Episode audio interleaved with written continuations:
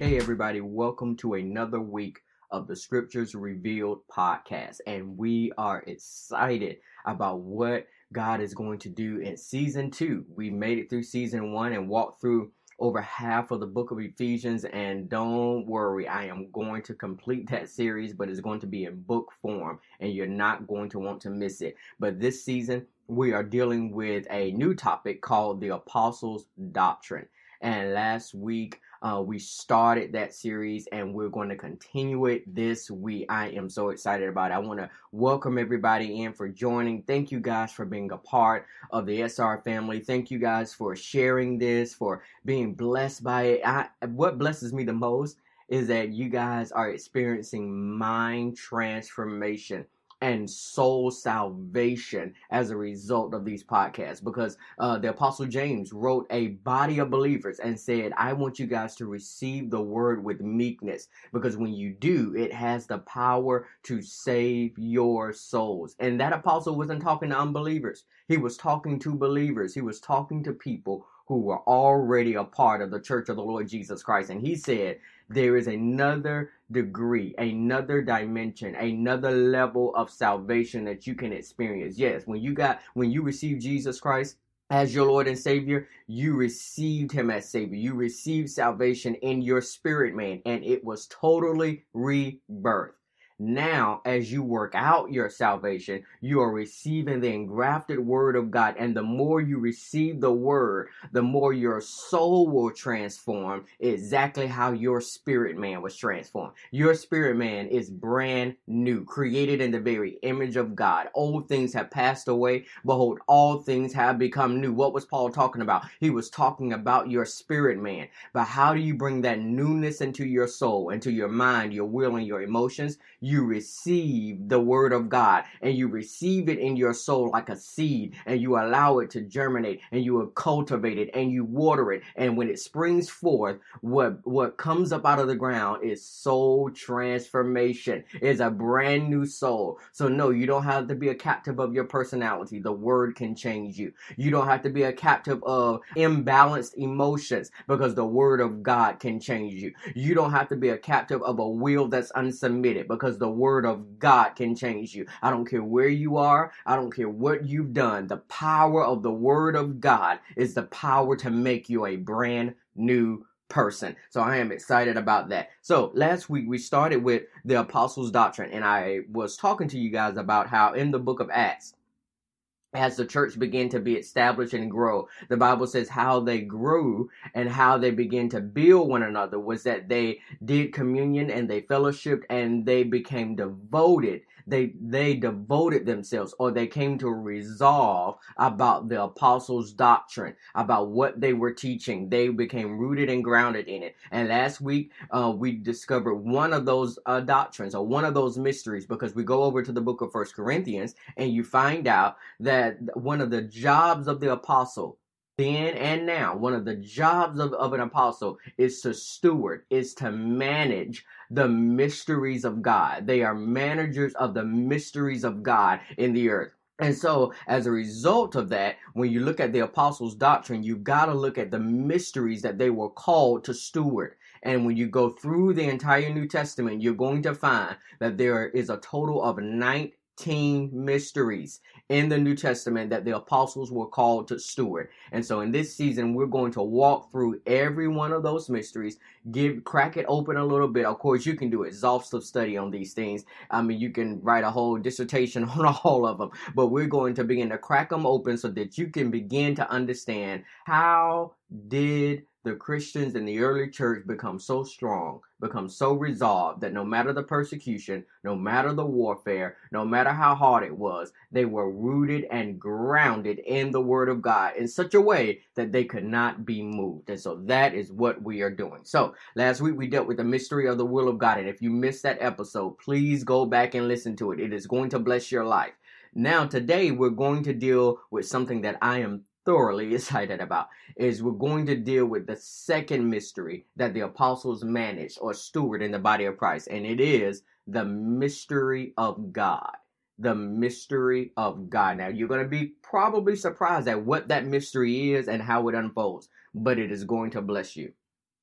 Okay, uh, let's go over to the book of Revelation. I know that's a book we like to stay out of, but it is amazing. Amazing. The reason why a lot of people stay out of the book of Revelation is because they think it's about the end times. and they think it's about doom and gloom. But the first verse of the book says this book is about the revelation of Jesus Christ. you should look at it. Revelation 1 1 says, The revelation of Jesus Christ to his servant John. Oh man, well, you'll get that later. So go to Revelation chapter 10. And let's see, we're going to start with um verse 4. And it says, And when the seven thunders had sounded, I was about to write, but I heard a voice from heaven saying, Seal up what the seven thunders have said, and do not write it down. Then the angel whom I saw standing on the sea and the land raised his right hand to heaven, and swore by him who lives forever and ever, who created heaven and what is in it, the earth and what is in it, and the sea and what is in it. There will be no more delay. Let, us stop right there. Just a just a sidebar. Notice here that it said God is the one who created heaven and what is in it, the earth and what is in it, and the sea and what is in it. And remember, last week we talked about the apostles' doctrine is the apostles' military strategies, the apostles' uh, military regulations and disciplines.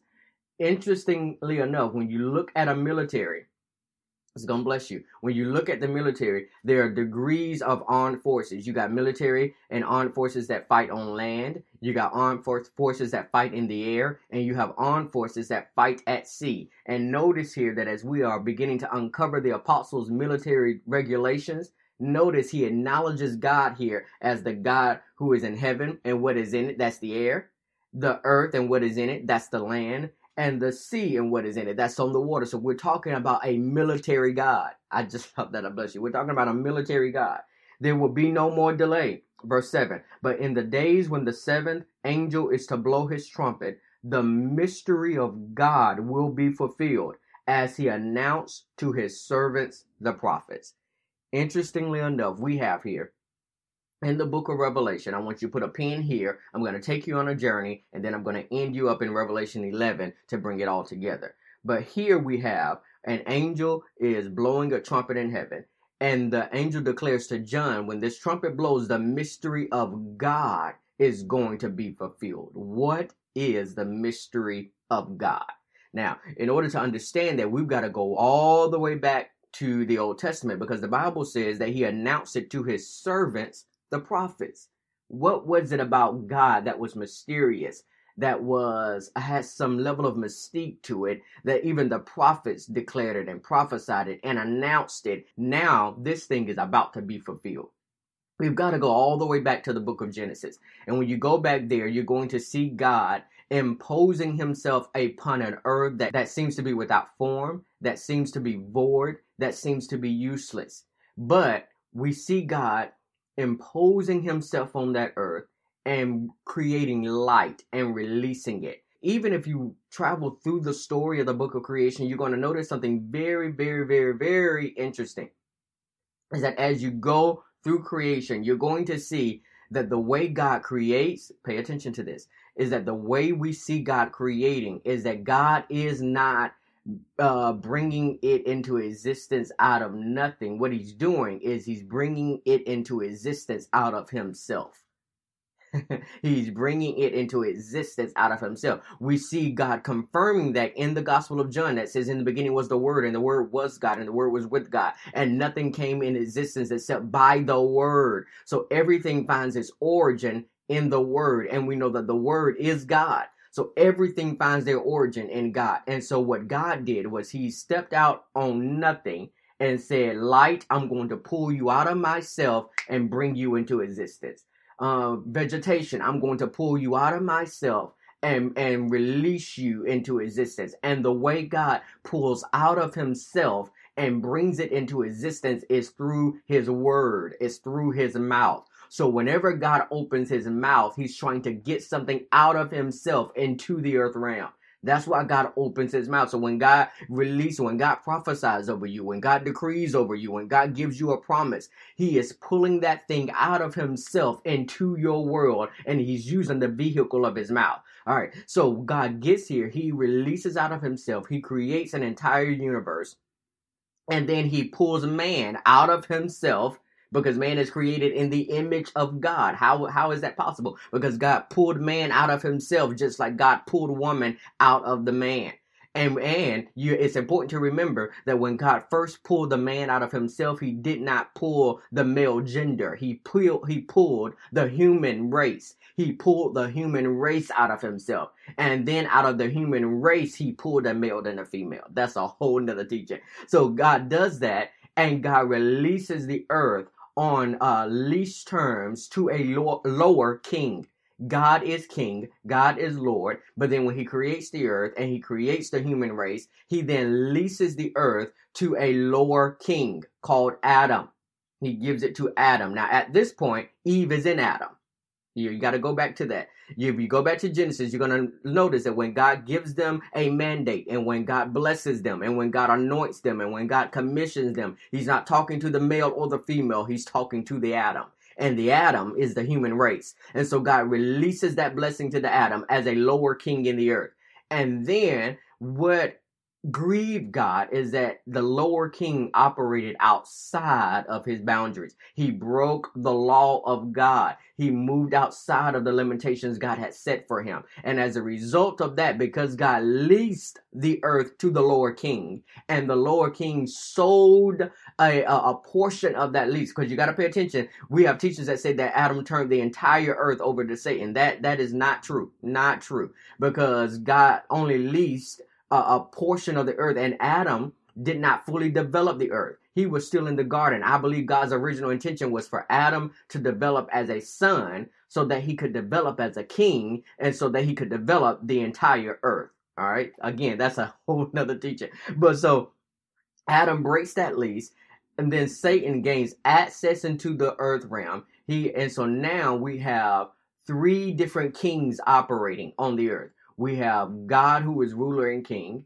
We have Adam or the human race operating as a king. And then now Adam has subleased the earth as well to an, another lower king called Satan. So now Satan is influencing the earth. The human race is influencing the earth. God is influencing the earth. But God's not sharing authority. He's he's sharing property. Pay attention to that. God is not sharing authority, he's sharing property. And so what happens is God get, then releases a promise he releases a decree that I am going to get my property back because I'm God, because I'm sovereign. I, I am the King of kings and I am the Lord of lords. I'm going to initiate something in the book of Genesis where I am going to go on a rampage and I'm going to go on a strategic journey of how to get my property back so that everything comes back into divine order. God is trying to restore everything into divine order. So you travel through Genesis and and you go through Abraham and Isaac and Jacob, and you go through Exodus and Deuteronomy and Joshua and the nation of Israel and the prophets, if you pay attention, they're all prophesying and they're all decreeing divine order coming back into the earth. He's saying, hey, repent. Turn back to me. Get bring your hearts into alignment with me. Why? Because I'm trying to restore order on my property. That's what God is doing. I'm trying to restore order on my property. And so you get that message throughout the rest of the Bible until Jesus shows up on the scene. And the Bible says that he is the Lamb of God to take away the sin of the earth the sin of the world. He's come as our savior, as our redeemer. And the nation of Israel knew that the Messiah would also be a king. And so he's coming to restore order on the earth. And so the mystery of God, it was God said, I'm initiating a plan to restore divine order in the earth realm. All right. How can I prove that? Notice in, in Revelation 10, it says that it's the seventh angel blows the trumpet and the mystery of God is revealed. Go over to the book of Revelation, chapter 11, and then go to verse 14. Now pay attention to this. It says, the second woe has passed, the third woe is coming very soon. Verse 15 here. Then the seventh angel, remember, the seventh angel blew his trumpet, blowing that trumpet again, and what happens? And there were loud voices in heaven saying, The kingdom of the world has become the kingdom of our Lord and of his Messiah, and he will reign forever and ever. My friend, what is the mystery of God? The mystery of God is that God has had a plan and works throughout ages and ages and ages and ages to make the kingdom of this world the kingdom of our Lord and of his Messiah. And he will reign forever and ever. The mystery of God is not necessarily about salvation. It's not necessarily about what Jesus did, even though it includes all of that. The mystery of God is that God has come on the scene not just to wash away our sins to make us feel better, but he has come to restore divine order on the planet. God has come to tell Satan your lease is up. I know you had a sublease with with with the Adam with the human race, but that is up. Adam, I know that I leased it to you, but that is up. Now I'm giving the lease to my son, Jesus Christ. And um, the only people that now have access and authority on the earth realm are those that are in Christ, because I'm taking the lease out of the hands of Adam and I'm taking the lease out of the hands of Satan and I'm putting it in my back in my hands and in the hands of my Messiah. So that's why Paul said it doesn't matter. You need to let go of your in Adam identity and you need to become resolved in your identity in Christ Jesus because it is in Christ that you have authority. It is in Christ that you have dominion. It is in Christ that you are a king. It is in Christ that you will rule and you will reign. It is in Christ that the mystery of God will be fulfilled. Well, guys, I am again out of time this week. I hope that bless you. I hope that enlighten you to see that God is, there is a mysteriousness about God and the thing that God has been doing and the enemy missed it until God was, was ruling and reigning on the earth again, apart from Adam's lease, apart from the sublease Satan had, was that God said, I will be king and I will own everything on the earth. I will own everything in the heavens. I will own everything in the sea and I will execute my authority now, not through Adam, but I'm going to execute it through Christ and those who are in him. So rejoice. Be encouraged. As long as you're in Christ, you have authority to change a thing. You have dominion to change a thing. You have the ability and the power to conquer and overcome. It is a part of the apostles' doctrine, the mystery of God to rule the earth, to rule the heavens, and to rule the sea. Thank you guys for joining me. Don't forget to leave your reviews and share this and post your comments on social media platforms for the Scriptures Revealed podcast. Please share, please get the word out there so that all of our lives can be changed and rooted and grounded in the word. And you want to follow my social media pages because I have a special announcement coming out this week and you do not want to miss it. Thank you guys for joining me. I'll see you same place, same time next week. God bless. Thank you.